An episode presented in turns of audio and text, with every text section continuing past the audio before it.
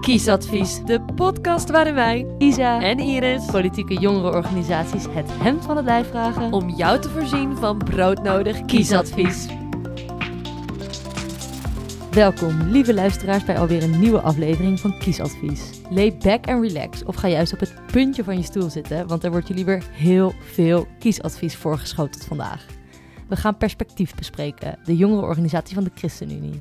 Voordat we onze gast verwelkomen, heeft Iris voor jullie alvast een stoomcursus over deze partij. De ChristenUnie werd opgericht in het jaar 2000 en had vanaf dat moment een officiële Tweede Kamerfractie. Dit kon omdat de partij is ontstaan uit een fusie tussen het Gereformeerd Politiek Verbond en de Reformatorische Politieke Federatie, die al sinds de verkiezingen van 1989 samen vergaderden en de ChristenUnie nam deze zetels over. In 2002 verloren zij een zetel en mochten ze nog maar vier volksvertegenwoordigers leveren. In februari 2007 maakte de partij voor het eerst deel uit van het kabinet dat tot 2010 stand hield. Sinds de verkiezingen van 2017 zitten ze weer op de vertrouwde vijf zetels en maken ze weer deel uit van een kabinet, na een paar jaar lang oppositie te hebben gevoerd. De grondslag van de ChristenUnie leidt sinds 2015 als volgt. Gedreven door Gods liefde en Christus koningschap wil de ChristenUnie zich inzetten voor de samenleving en het bestuur van ons land. Zij erkent dat de overheid door God is gegeven om recht te doen en vrijheid en vrede te beschermen, wereldwijd. De ChristenUnie baseert haar politieke principes op de Bijbel, Gods geïnspireerde en gezaghebbende woord. Haar leden verenigen zich vanuit het christelijke geloof, zoals kernachtig verwoord in de geloofsbeleidenis van Nicea. De partij wordt veelal als links beschreven, maar de partij op zelf definieert zichzelf liever als christelijk sociaal. De missie van de ChristenUnie is naar eigen zeggen om te streven naar een samenleving die meer functioneert naar Gods wil. Zij zien de Bijbel niet als het juiste middel hiervoor, maar wel als een hulpmiddel om Gods liefde voor mensen en de wereld te leren kennen. Het is een ambitie om de christelijke normen en waarden te vertalen in normen voor de overheid en voor de samenleving. Al is het officiële verkiezingsprogramma van de ChristenUnie nog niet gepubliceerd, hebben we wel een tipje van de sluier gekregen in het manifest van Gertjan Segers, partijleider sinds 2015 en dit jaar opnieuw lijsttrekker namens de ChristenUnie. In het manifest geeft Segers aan dat drie dingen nu belangrijk zijn voor hem. Dat mensen meer voor elkaar gaan zorgen en elkaar niet in de steek laten. Dat we onze welvaart rechtvaardiger gaan verdelen en dat hierbij niet de groei van de economie,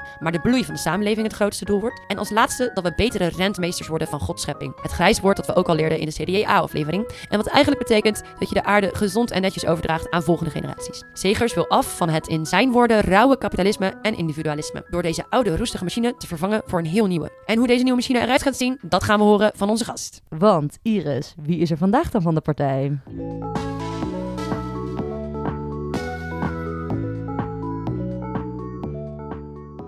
Dat is Tim Kuisten, bestuurslid politiek van Perspectief. Nou, Tim, wat leuk dat je er bent. Uh, kun je jezelf even voorstellen aan onze luisteraars? Ja, het is me een eer om hier te zijn in de eerste plaats.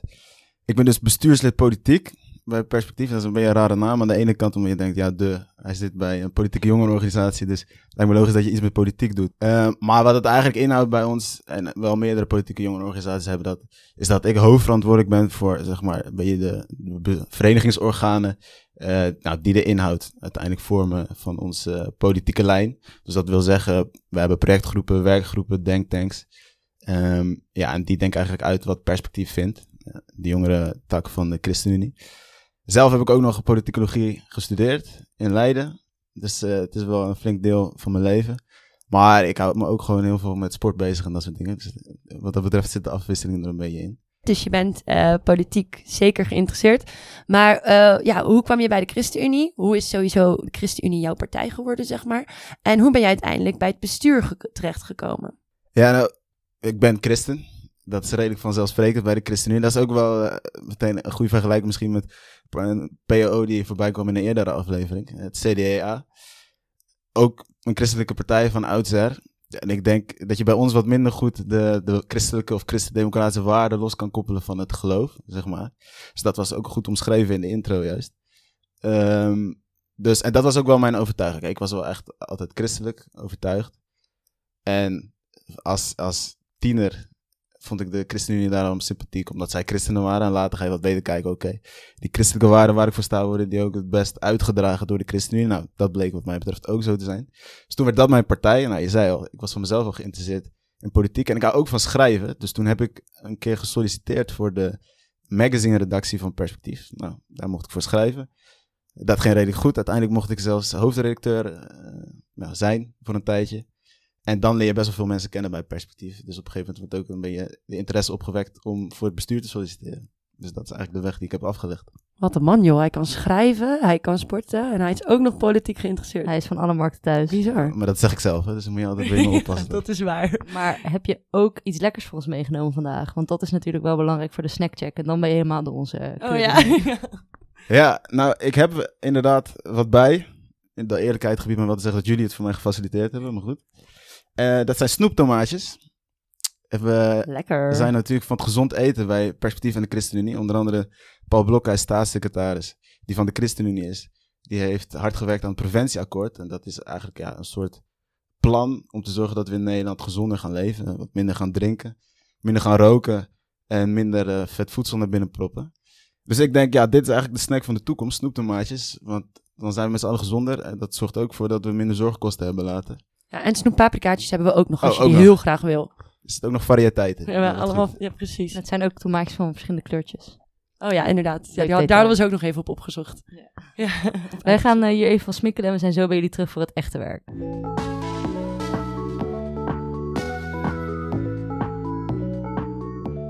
Tim, nu we wat meer weten over je politieke journey, willen we graag wat meer weten over je politieke kleur. Dus je mag kleur gaan bekennen. Hoe zou je jouw politieke kleur omschrijven en hoe past dit binnen perspectief?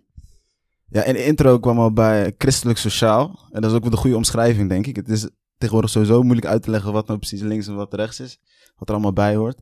En dat verschilt dus erg waar je het over hebt. Hoe ik dat ook zou invullen voor perspectief en voor de ChristenUnie. Ik zou zeggen, op economische thema's redelijk links. Dus dat wil zeggen nou, dat je wel wil dat de armere mensen goed mee kunnen komen met de rijkere mensen. En dat het eh, niet te ver uit elkaar ligt qua welvaartsniveau. Ehm, op sociaal-ethische thema's, of sociaal-culturele thema's soms ook, zijn we wat conservatiever. Dus dat wil zeggen dat we bijvoorbeeld niet hele grote fans zijn van drugs. Daar komt het bijvoorbeeld op neer als een voorbeeld. Of je hebt eh, bij de vorige quiz een heel erg een discussie gehad over voltooid leven. Dus dat ging erom, ja, moet je eigenlijk met hulp van de overheid uit het leven kunnen stappen? Nou, daarop zou de ChristenUnie zeggen van, eh, nou, iets als voltooid leven bestaat eigenlijk niet. Dat wil eigenlijk zeggen dat we samenleving niet in staat zijn geweest om eh, ja, mensen de wens te laten behouden, of te kunnen laten behouden, om door te gaan in het leven. En dat is eigenlijk waar een samenleving voor zou moeten staan. Nou, dat, dat zijn wat voorbeelden. En die combinatie omschrijft ChristenUnie denk ik het best. En perspectief daarmee ook.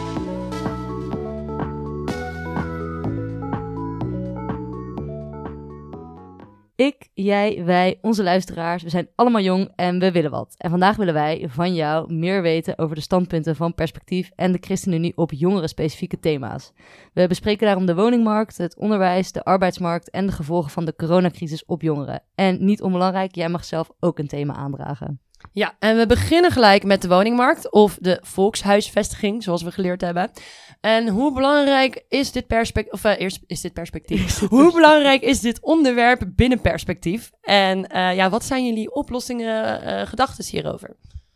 Ja, het is een heel belangrijk thema voor ons. Voor bijna alle politieke jongerenorganisaties wel, geloof ik. Dat is ook goed, dat we daar een beetje eensgezind optrekken. En ik denk, als je het zou moeten omschrijven, dat je drie grote problemen ziet rond wonen op dit moment in Nederland. Nou, in de eerste plaats zijn er te weinig huizen voor de mensen die we hebben. Eh, op dit moment ligt het tekort op zo'n 331.000 woningen. En dat gaat waarschijnlijk meer worden, want je ziet dat gezinnen steeds kleiner worden. Dus eh, voor hetzelfde aantal mensen heb je dan al meer woningen nodig. Eh, en je ziet dat wel onder andere door migratie die bevolking voorlopig nog gaat groeien. Dus we hebben echt meer huizen nodig. Nou, die huizen die er nu staan, die zijn niet divers genoeg. Dat wil zeggen, dat zijn vaak dure huizen, te vaak dure huizen. Eh, en niet genoeg bijvoorbeeld sociale, eh, sociale woningen of sociale woninghuur. Eh, of middelhuur. En daarnaast is het ook nog eens zo dat die, dure, dat die huizen allemaal heel duur zijn tegenwoordig. Dus ze zijn voor veel mensen niet echt te betalen. Nou, daar moeten allemaal oplossingen voor komen. Als je het aan ons vraagt, dan moet er in de eerste plaats sowieso gebouwd worden. Maar dan moet dus wel slim gebouwd worden. En er moet gezorgd worden dat dat, dat wat er gebouwd wordt betaalbaar blijft. En dan kom je er al snel bij uit dat de overheid daar een grote rol is. Eh, ik vind zelf sowieso dat als je iets hebt in je economie, in je samenleving, waarvan je zegt, nou, dat moet er één altijd zijn en het moet altijd betaalbaar zijn. Dan moet de overheid daar eigenlijk in de eerste plaats voor zorgen. Als je het markt overlaat, eh, in de markt wil men altijd winst halen, heb je altijd een risico dat het, de prijs heel erg gaat stijgen. Eh, of dat je bepaalde dingen op een gegeven niet meer geleverd worden. Als bepaalde chips niet goed verkoopt, gaat die uit het assortiment bijvoorbeeld. Nou, dat zie je dus ook een beetje met de huizen.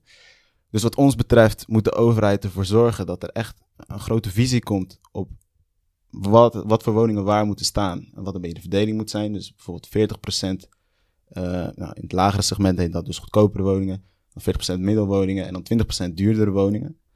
Um, en je moet zorgen dat dat echt gebouwd gaat worden. Nou, daarvoor heb je onder andere woningcorporaties nodig.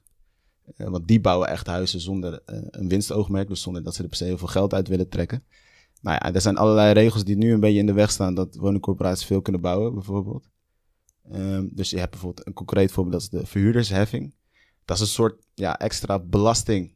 Even tussendoor, wij hebben dit gegoogeld, maar we vonden het zo moeilijk. Dat is echt, echt een super moeilijke term. Ja, want dus... we hebben hier inderdaad op Instagram een, um, een berichtje over geplaatst, uh, een tijdje geleden. En toen kwamen we dit begrip ook al tegen in, uh, op de site van Rijksoverheid in een samenvatting van het debat.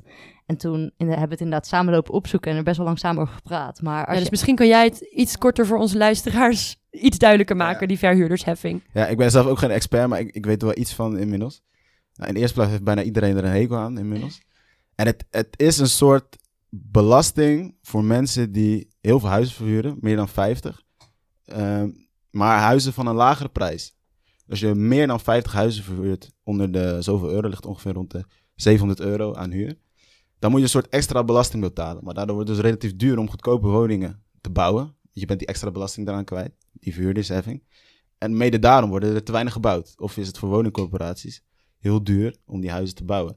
Als je die afschaft, hoef je die belasting niet meer te betalen. Nou, dan krijg je dus dat er meer van die woningen uh, worden gebouwd. Nou, en zoals ik net probeerde uit te leggen, die hebben we dus nodig. Dus dat, is, dat zou een oplossing kunnen zijn. En daar is de ChristenUnie dus bijvoorbeeld voor, zo'n maatregel.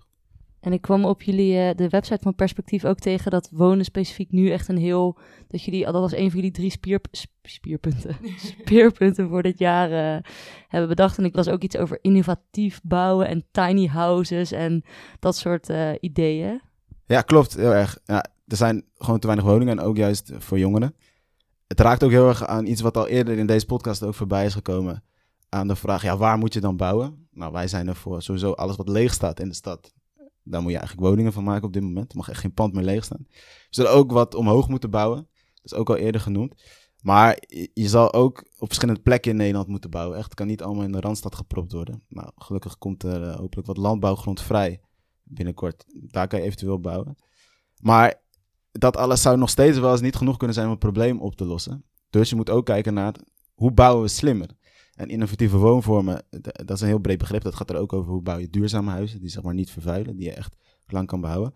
Maar het betekent ook dat je kijkt van, nou, hoe maken we nou het beste gebruik van de ruimte? En een voorbeeld dat je kan noemen is bijvoorbeeld dat je in nieuwe wijkjes zegt van, nou, je kan in elk huis apart een washok neerzetten. Maar dat is misschien wel helemaal niet nodig. Heel veel mensen gaan ook naar de wasseretten in de stad. Dus misschien kan je ook voor één wijkje één washoek bouwen. Heb je minder ruimte nodig. Kan iedereen toch gewoon dicht bij huis zijn was draaien. Nou, dat is een vorm van innovatieve woonvormen. En daar kijken we bij perspectief heel erg naar. Ja, allemaal slimme manieren om, uh, om uh, huizen te bouwen dus. En om meer woonruimte te creëren. Um, maar de ChristenUnie, wordt die, wordt die daar ook enthousiast van? Ja, die sta, die, op dit onderwerp staan we wel uh, zij aan zij. Op heel veel onderwerpen wel, moet ik zeggen. Maar Gelukkig. Je zijn het snel eens, ja. Geen ruzie.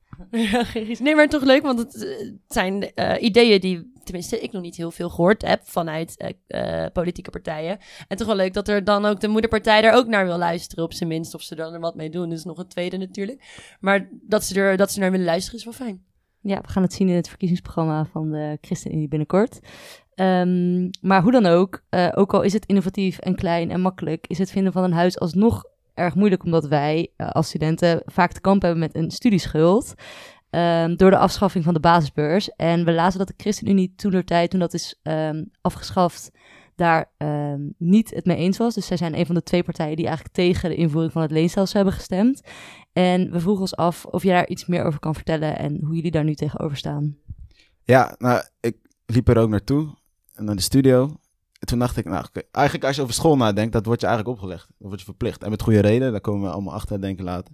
Maar het is toch wel een beetje raar dat je aan de ene kant tot iets verplicht wordt, best wel lang. En dat je er ook nog eens een schuld mee zou moeten opbouwen. Dus uh, je moet iets doen waar je niet per se zelf gekozen hebt. En het kost je ook nog heel veel geld. Dus uh, dat is wel een beetje dubbel op uh, bedenkelijk, zou ik zeggen. Nou ja, goed, een beetje een grappige gedachte misschien. Maar wat wel echt gek is, is dat je natuurlijk gaat leren omdat dat heel erg nodig is. Daar heeft de samenleving straks ook heel veel aan als jij veel geleerd hebt. Maar dat je daarna wel enorme schulden hebt. En Hoewel je erover kan discussiëren in hoeverre die schulden je echt gaan nekken. Uh, de ene schuld is misschien ook problematischer dan de ander. Zie je in ieder geval dat heel veel jongeren daar echt heel veel last van hebben. Dus je ziet ook zelfs dat mensen niet meer gaan studeren. Omdat ze dus zo'n schuld mee opbouwen. En dat kan in ieder geval nooit de bedoeling zijn van overheidsbeleid. Nou, dat heeft de ChristenUnie gelukkig al snel voorzien, denk ik. Andere partijen zijn wat later gevolgd, maar ik ben heel blij dat ze veel andere partijen er nu ook zo over denken. En we moeten dus gewoon wel weer terug naar een systeem waarin we met z'n allen gewoon het onderwijs voor onze jongeren betalen. Ehm, zodat dat niet op jezelf verhaald wordt. En daar hebben we ook met z'n allen profijt van. Dus jullie zeggen, uh, ga weer terug naar die uh, basisbeurs. Ja, of hebben jullie misschien andere oplossingen? Want we hebben toevallig bij uh, Dwars hebben we al andere alternatieven gehoord die je ook zou kunnen invoeren. Um, of zeggen jullie gewoon, we moeten weer helemaal terug naar het oude systeem? Het is natuurlijk niet voor niks dat dat is afgeschaft, neem ik aan. Ja, je hebt, je hebt natuurlijk wel verschillende varianten. Ik, dit is ook wel een beetje politiek natuurlijk. Ik bedoel, Dwars en GroenLinks, die wilden eigenlijk een ander systeem. Dus ja, dan is het ook wel een beetje van, ja, gaan we dan nu, nu weer terug naar het systeem waar we ook tegen waren. Ook al zijn we nu ook tegen het leenstelsel. Nou goed, ChristenUnie was, zoals jullie zeiden, niet tegen het afschaffen van de basisbus. Dus wat dat betreft hebben wij iets minder behoefte om er nu weer een derde vorm voor te vinden. Maar daar kan denk ik wel over gepraat worden. Uh, ik, ik weet van die ideeën bijvoorbeeld bij hun. En het, klonk op zich aardig, maar oh, ja, ik zou daar beter in moeten duiken. We zouden daar nog verder in moeten duiken. Om te kijken wat het moet worden. Het belangrijkste is gewoon dat je met z'n allen uh, de kosten draagt. Voor jongeren. Tegelijkertijd, wat daar wel heel belangrijk bij is, kijk, er is natuurlijk gezegd: oké, jongeren moeten leningen aangaan om studie te betalen.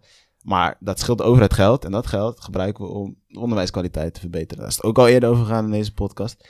Nou, wij zijn wel van mening dat geld moet er sowieso zijn. Dus ook als we straks weer een basisbeurs of een variant daarvan hebben, moet je ook blijven investeren in onderwijs. Uh, en ja, dat kost dus inderdaad geld. Dus dat geld moet je ergens anders vandaan trekken. Nou, dan komen we misschien zo nog over te spreken waar je dat vandaan kan trekken. Maar dat, we moeten dus eigenlijk naar een systeem waarin dat naast elkaar bestaat. Dus en investeren in onderwijs en uh, dat het onderwijs door de samenleving betaald wordt. En uh, het geld dat dan de afgelopen vijf jaar uh, door middel van het afschaffen van de basisbeurs uh, ja, vrij is gekomen. Um, ja, er zijn veel mensen natuurlijk een beetje kritisch over hoe dat is besteed. Hoe staat perspectief daarin? Heb je, hebben jullie zoiets van, nee, dat onderwijs is wel hartstikke kwalitatief verbeterd? Of waar zien jullie nog echt verbeterpunten? Nou, het was vorige week nog in het nieuws, heel uitgebreid, bij uh, NOS op 3 onder andere, waar dat, dat allemaal naartoe is gegaan. Ik denk dat de ene onderwijsinstelling het ook beter heeft gedaan dan de andere, wat dat betreft. Maar dat zal je altijd hebben. Nou ja, over het algemeen hoor je natuurlijk veel van studenten dat ze niet echt gemerkt hebben, dat het nou enorm verbeterd is. Soms, als je ook kijkt naar waar scholen het aan besteed hebben, dan denk ik wel eens van, ja, had je daar nou echt heel veel extra geld voor nodig, of moest je gewoon überhaupt je eigen posten wat slimmer schuiven, dat je het dan ook al kon betalen. Ja, ik, ik denk dat je er vooral op moet inzetten dat je inderdaad, nou, kleinere klassen meer aandacht, dat is, komt heel vaak voorbij bij dit onderwerp. En daar, daar zijn we het mee eens. Ik denk dat je het ook moet inzetten om de prestatiedruk enorm te verminderen. Dat vind ik bijna net zo'n groot probleem, namelijk als het op onderwijs aankomt. Dat betekent bijvoorbeeld uh, meer psychologen op school, of, of, ja, die strakkere begeleiding, maar dan ook op mentaal gebied. En ik denk dat je het zou moeten investeren in het beter begeleiden van studenten. Het is nu, best wel veel wordt nu aan een student of een leerling overgelaten. Ook in het mbo, dan moet je zelf maar een stage regelen. Dus je moet wel een stage doen, maar je moet het allemaal zelf regelen. Dus zorg gewoon dat onderwijsinstellingen daar nadrukkelijker bij helpen. Dus dat ze bijvoorbeeld uh, nou, een soort netwerk bijeenrapen, waardoor je makkelijker aan een stage komt. Voor dat soort dingen zou je tijd, ruimte, maar ook geld vrij moeten maken, denk ik. Ja, en die stage op het, uh, op het MBO, dat, dat is laatst ook in het nieuws geweest, omdat dat nu ook nog moeilijker blijkt te zijn om een plek te krijgen of om een plek überhaupt vast te houden. Dat veel uh, studenten, en trouwens niet alleen op het MBO volgens mij, maar ook op het HBO en uh, andere onderwijsniveaus, moeite hebben om nu uh, hun studie op een normale manier voor te zetten door de, uh, alle coronamaatregelen.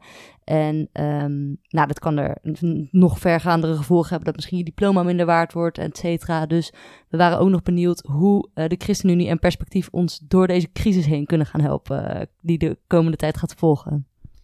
Nou, voor een deel lag de oplossing daar waar die ook bij de horens gevat is, zeg maar. Dus de koers die is ingezet, klopte wel voor een deel je moet sowieso nu wel voor steunpakketten zorgen. Maar je moet ook zorgen dat je het geld dat je nu verder in de samenleving pompt als overheid, zeg maar, op plekken terechtkomt waar je er nog wat aan hebt.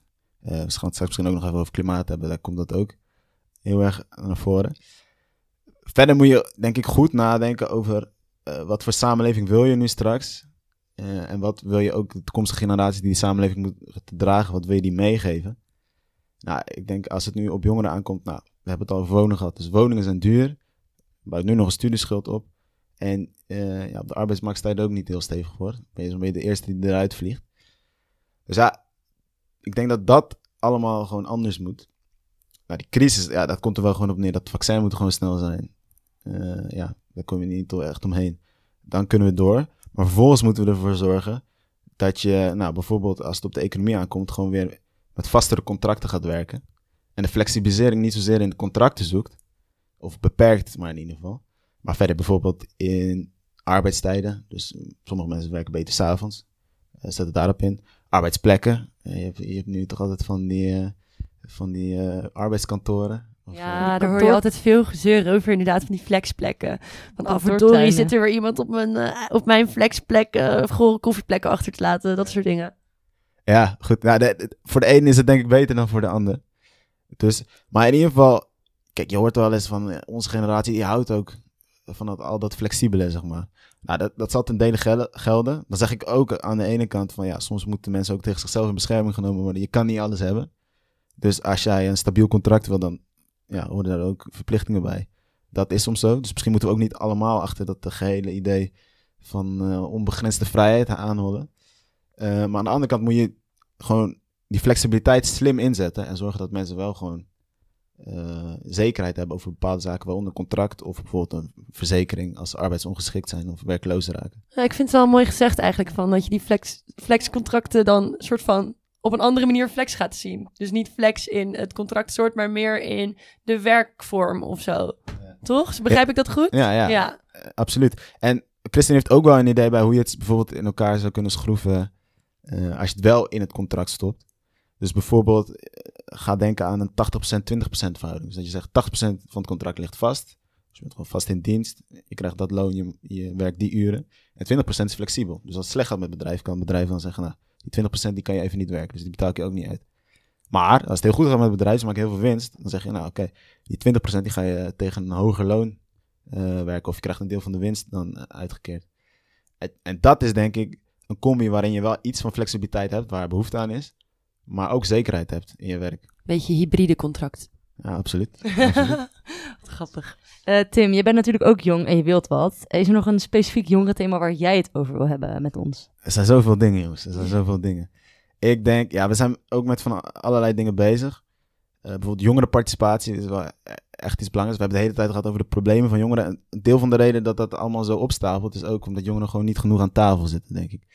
Dus uh, wij zeggen bij perspectieven ook Zorg nou dat jongeren overal aan de beleidstafels komen. Ja, in allerlei adviesraden eh, heb je die dan nou, de overheid adviseren. Zorg dat er ook altijd een jongere aan tafel zit. Want dan weet je meteen van, oh, er is hier een plan, maar dat plan gaat jongeren hard raken. Je hebt ook het concept de generatietoets. Dan, dan ja, wordt de overheid eigenlijk verplicht om per generatie of per specifieke groep in de samenleving te kijken, oké, we hebben nu een nieuwe wet of een nieuwe maatregel. Hoe gaat dat elke groep treffen? Ja, en is dat een beetje goed in balans? Volgens mij ik bedenk me nu opeens dat de ChristenUnie volgens mij ook initiatiefnemer is van Coalitie I. Klopt dat? Nou, zeker, ja. Dus dat waren onze voorgangers. Uh, het vorige bestuur die daar uh, aan de wieg heeft gestaan. Maar dat is wel een heel goed voorbeeld van gewoon een succesvol jongereninitiatief dat echt goed nou, de geluiden van jongeren bij de politiek uh, kan brengen, zeg maar. Dus dat is één. En een ander onderwerp wat wel echt ook belangrijk is om te benoemen, is wel het klimaat. Eh, want ja, we moeten de, de doelen van het Parijsakkoord halen. Dus uh, dat, is, ja, dat komt erop neer dat we gewoon heel veel minder broeikasgassen uit gaan stoten in onze economie dan dat moet. Um, nou goed, op dit moment, die, die percentages die liggen hoog. Dus klimaatneutraal in 2050, dat betekent volgens mij 96% minder CO2 uitstoot. Nou, in 2030 moet het al eigenlijk boven de 50% liggen. Nou, dat gaan we niet echt halen op het moment. Dus dan zeggen wij van, nou, zorg nou dat je daar echt grote stappen in zet. Door bijvoorbeeld uh, te zorgen dat je minder vliegt. Dus een extra vliegbelasting, een vliegtax van brandstofbelasting. En bijvoorbeeld een subsidie in, in uh, een, een, treinnetwerk, een beter sporennetwerk. Zodat mensen meer met de trein kunnen en ook in Europa naar veel grote steden de trein kunnen pakken in plaats van het vliegtuig. En dan kom je weer een stap dichter bij dat doel. Dus de ChristenUnie die uh, gooit het dan wat klimaat betreft vooral op dat vliegen op dit moment? Nou, dat, dat is een voorbeeld. Maar überhaupt moet er bijvoorbeeld ook een CO2-heffing komen. Dus dat je als je tijdens het produceren van je, van je product dat je op de markt brengt, als je dan ja, uh, het klimaat vervuilt, dat dat meegenomen wordt in de prijs. Dus hoe erg je vervuilt, hoe meer eh, heffing erop zit, dus hoe meer van die vervuiling beprijsd wordt, en dat, dan wordt het product dus duurder. Daar komt het om neer. En dan wordt het dus onaantrekkelijk om vervuilende producten te maken. En dan gaan bedrijven er ook voor zorgen dat ze zo min mogelijk vervuilen, terwijl ze een product maken. Nou, dat is ook een voorbeeld. En aan de andere kant bijvoorbeeld, moeten ook onze huizen allemaal verduurzaamd worden. Nou ja, dat is een hele investering, maar daar haal je niet zoveel geld uit, vaak. Zeker niet uh, nou, uh, als particulier. Dus bijvoorbeeld uh, als, als je een eenouder gezin hebt. Dus dan, dan doe je dat niet zo snel. Dus subsidieer dat ook als overheid. Geef dan die mensen ook geld, zodat ze dat wel gaan doen. Maar je, je zegt denk ik wel twee heel belangrijke dingen. Want jullie zoeken het dan dus niet alleen bij het individu of bij het volk, maar ook bij de bedrijven. Als het gaat om klimaat.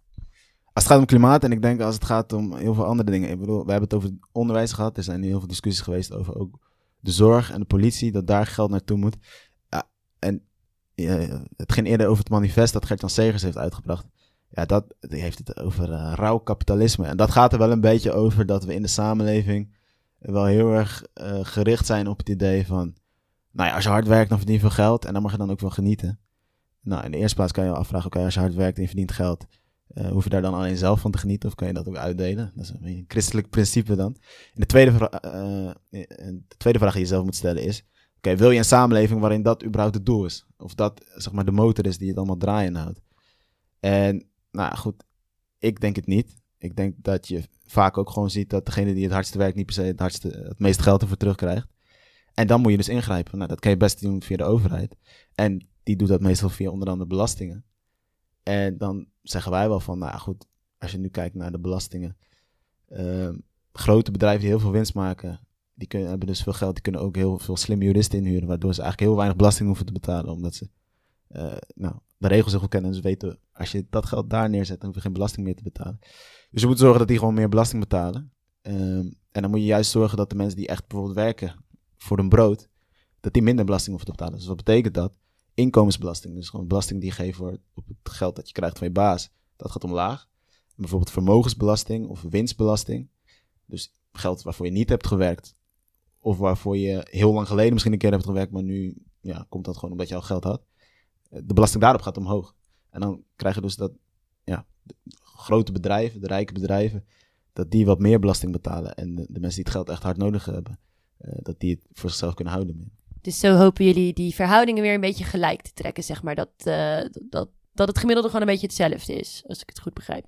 Ja, en dat is ook wel echt nodig. Want je ziet eigenlijk met al dit soort belastingen die ik net probeerde uit te leggen, dat die allemaal omlaag zijn gegaan. Dus vroeger betaalden grote bedrijven veel meer belasting eigenlijk in percentages dan nu. En je ziet ook dat het verschil tussen arm en rijk ook steeds groter is geworden, ook in Nederland. Dus gelukkig leven we in een heel rijk land, waarin je, als je het vergelijkt met alle andere landen in de wereld, relatief weinig arme mensen hebt. Maar als je bijvoorbeeld hier kijkt, er zijn allemaal mensen op vooruit gegaan hier. Uh, nou, zeker bijvoorbeeld mensen die echt uh, nou, goed betaalde banen hebben, die, die zijn heel veel rijker geworden in de voorbije decennia. Maar bijvoorbeeld mensen die gewoon ja, bij je uit de arbeidersklasse komen, dan, dus die gewoon een praktisch beroep hebben, tegel zetten en dergelijke. Die zijn oprecht gewoon nauwelijks rijker geworden ten opzichte van uh, pak een beetje de jaren tachtig. Nou, als die andere mensen dan allemaal wel heel veel rijker zijn geworden, dan kan je zelf uitrekenen, dan is het verschil dus groter geworden. Dus er moet ook iets gebeuren om die trend tegen te gaan, denk ik.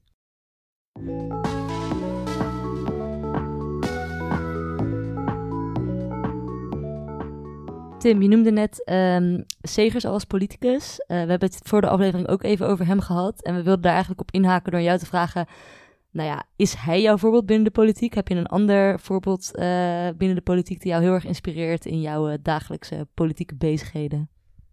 Uh, ja, ik denk dat ik dan twee namen noem. De eerste is wel Segers inderdaad. Als ik, nou, er zijn wel veel mensen waar ik respect voor heb binnen de Nederlandse politiek. Maar uh, hij, is wel, hij is ook wel degene... Ik was altijd geïnteresseerd in politiek.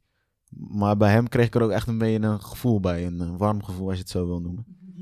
Uh, zo noemde ik het net, maar ik bedoelde er niks geks nou, ik ook niet. Als, dat, als ik dat hier duidelijk kan maken. Nee, maar ik, ik zal ook zeggen... Dat is misschien een beetje een bijzondere reden. Maar wat ik het meest waardeer aan hem... Het is gewoon een goede politicus. Maar hij laat wel echt zien wat er belangrijk is. Ja, misschien zelfs wel in het leven, in zijn werk. Ik heb hem een paar keer mogen ontmoeten. En elke keer dat ik hem spreek, kom ik erachter dat hij nog heel goed weet wie ik ben. En hij is oprecht geïnteresseerd hoe het met me gaat. En hij laat dus zien dat hij een hele drukke baan heeft, heel belangrijk werk doet. En toch oog blijft hebben voor de mensen om zich heen. En dat vind ik echt heel belangrijk. Ander voorbeeld die komt van over de grens, komt zelfs van over de grote plas. Dat is namelijk Bernie Sanders. Nou, die staat bekend als een heel links figuur natuurlijk in Amerika. Ja, diep in zijn hart is hij ook wel links, denk ik. Maar als je hem nu in de Nederlandse politiek zou zetten, zou hij gewoon uh, standaard PvdA zijn. Als je naar zijn plannen van nu kijkt. Maar wat ik zo mooi vind aan hem, is dat hij echt heel erg strijdt voor de idealen die hij heeft. En daar ook heel activistisch in is. En eigenlijk bijna in zijn eentje erin is geslaagd om in Amerika heel veel debatten die onbespreekbaar waren de voorbije 10, 20 jaar, uh, die weer op de kaart te krijgen. Dus bijvoorbeeld uh, een algehele uh, zorgverzekering, die we in Nederland gewoon heel normaal vinden. Dat hebben ze daar nog steeds niet. Maar er wordt wel steeds meer over gediscussieerd van, ja, volgens mij kunnen we daar niet meer onderuit. En dat heeft hij wel echt voor elkaar gekregen. Dus daar heb ik, in die zin heb ik heel veel respect. Op dat vlak vooral voor Bernie Sanders. Dus iemand met een warm hart en iemand die uh, een beetje baanbrekende onderwerpen aansnijdt. Dat is een beetje dat is de, jouw ideale combinatie in een politicus. Ja, en, en dat zie je bij die twee mensen ook wel terug, denk ik. Want bijvoorbeeld, nou, ChristenUnie staat erom bekend, bijvoorbeeld toen met dat voor, het leven debat, of bijvoorbeeld abortus is natuurlijk, hebben ze nou, echt een minderheidsstandpunt. Maar daar houden ze wel echt aan vast, want dat vinden ze echt een ideaal waar ze voor moeten blijven gaan. En als je naar Bernie Sanders kijkt, dat is wel een activist, maar zijn idealen komen echt voort uit een warm hart voor uh, de minder bedeeld, dus de mensen die het gewoon moeilijk hebben in het leven. Uh, of die, die snel, waar snel overheen gekeken wordt door andere mensen die niet zo succesvol zijn misschien ogen voor de meerderheid. Dus je ziet bij beide eigenlijk wel heel erg die combi juist.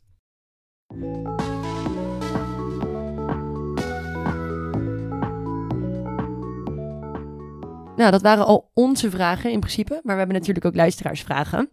Uh, en de eerste is, waarom heet jullie partij Perspectief? En worden jullie boos als we, de hoofd, als we de F niet met een hoofdletter schrijven? Want het is dus perspectief met een hoofdletter P en een hoofdletter F. Ja, absoluut. Zal ik hier heel eerlijk zijn? Ik heb geen idee waarom het perspectief heet. Echt niet. Dus uh, ik, uh, misschien uh, huiswerk of strafwerk voor mij. Dat ik dat eens heel even snel ga opzoeken. Je mag het ook appen, dan zetten we het op Instagram. Dan weten onze luisteraars. Ja, als je naar ons even stuurt. Laten we dat afspreken. Maar je wordt niet boos als we de F niet met een hoofdletter schrijven. Dus. nou, ik vind wel heel veel lelijke staan, merk ik bij mezelf. Als ik dat zelf een keer verkeerd type of zo. Ik vind het zelf ook wel leuker zo hoor, moet ja, ik zeggen. Maar, maar, ik vraag me wel af waar die, waar die hoofdletter F dan voor staat. Maar dat, ja, dat gaan we dus later horen. Het is... Ik weet niet, ik, nee, we worden er niet boos om. Ik denk wel dat het een slim gekozen naam is, want je had de troonrede onlangs van de koning. Dan kwam uh, het woord perspectief drie, vier keer voorbij. Dus ja. dan scoort punten mee dan. Ja, top. Nou, we hadden ook nog een andere vraag.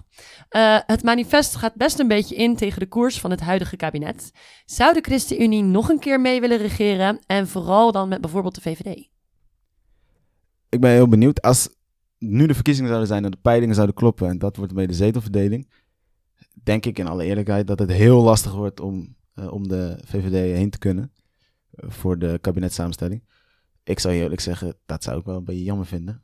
Want ik ben geen hele grote fan van de VVD. Het zijn vaak hele aardige mensen. Ik ben het wat minder eens met hun ideeën. Ik denk dat ze bij de ChristenUnie ook liever niet weer op dezelfde manier doorgaan.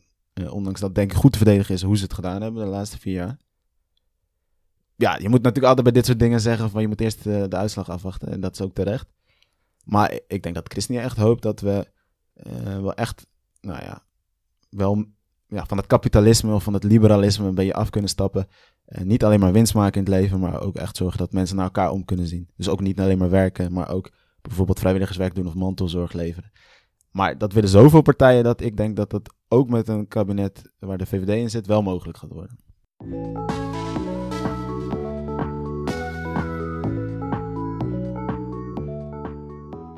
We gaan deze aflevering afsluiten met de party pitch. Um, je krijgt 30 seconden tijd om jouw partij te pitchen. Dat mag je jongere organisatie zijn of de ChristenUnie. Je mag het helemaal zelf inrichten. En Iris pakt de timer erbij, dus de tijd gaat. Nog niet in, wacht even. Ben je er klaar voor? Ik uh, kan losbranden, jongens. Super. Oké, okay, hij gaat in. 3, 2, 1. Dankjewel. Nou, ik zat te denken, wat kan ik nou nog vertellen over zo'n perspectief als de ChristenUnie? Uh, nou, de inhoud hebben jullie net al een beetje gehoord. Twee dingen wil ik er nog uitlichten. In de eerste plaats zijn de idealen. De ChristenUnie en Perspectief zijn echt organisaties die heel erg voor een idealen staan. En ook beseffen dat ze daarmee nooit een machtspartij zullen worden. Maar desondanks voor een idealen blijven staan. In de tweede plaats eerlijkheid. Het zijn ook echt partijen die toegeven wanneer ze iets niet binnen hebben gehaald. Of wanneer het niet helemaal naar hun zin ging. Dus eerlijke idealen en idealistische eerlijkheid. Dat vind je bij de ChristenUnie, denk ik. Tim, wij willen meteen lid worden. Hoe doen we dat? Ja, zoals denk ik bij veel anderen ook. Maar ik denk dat het makkelijkste is naar de site gaan, perspectief.nu. En ik denk volgens mij de tweede kolom of zo daar staat van doe mee. En daar kan je ook inschrijven dan. Oké, ja, en als je het nog niet helemaal zeker weet of je lid wil worden, uh, dan kunnen we natuurlijk ook naar jullie podcast luisteren. Eh, maar waar kunnen we nog meer? Waar vinden we alle info van over de perspectieven en over de ChristenUnie? Eh, nou, de, die site, daar vind je heel veel op. Eh, het CU Jongeren op Instagram en Perspectief ChristenUnie Jongeren op Facebook. Daar vind je ook heel veel op. Eh, en die podcast, Politicast heet de podcast. Dat is ook, dat is ook een aanrader wel, denk ik. Super, dankjewel. Bedankt voor het gesprek. We hebben genoten. En lieve luisteraars, Jullie hartstikke bedankt voor het luisteren. heb jij prangende vragen voor één of alle partijen? Stuur ons dan een mailtje naar kiesadvies.outlook.com of sluit in onze DM op Instagram, kiesadvies de podcast. En vergeet ons vooral niet te volgen. En vond je dit een leuke aflevering? Deel hem dan met al je vrienden, vriendinnen, huis- en studiegenoten, broers, zussen, neef, nicht en alle andere mensen die baat hebben bij Ja. al dit kiesadvies. Bedankt voor het luisteren. Doei, tot de volgende keer!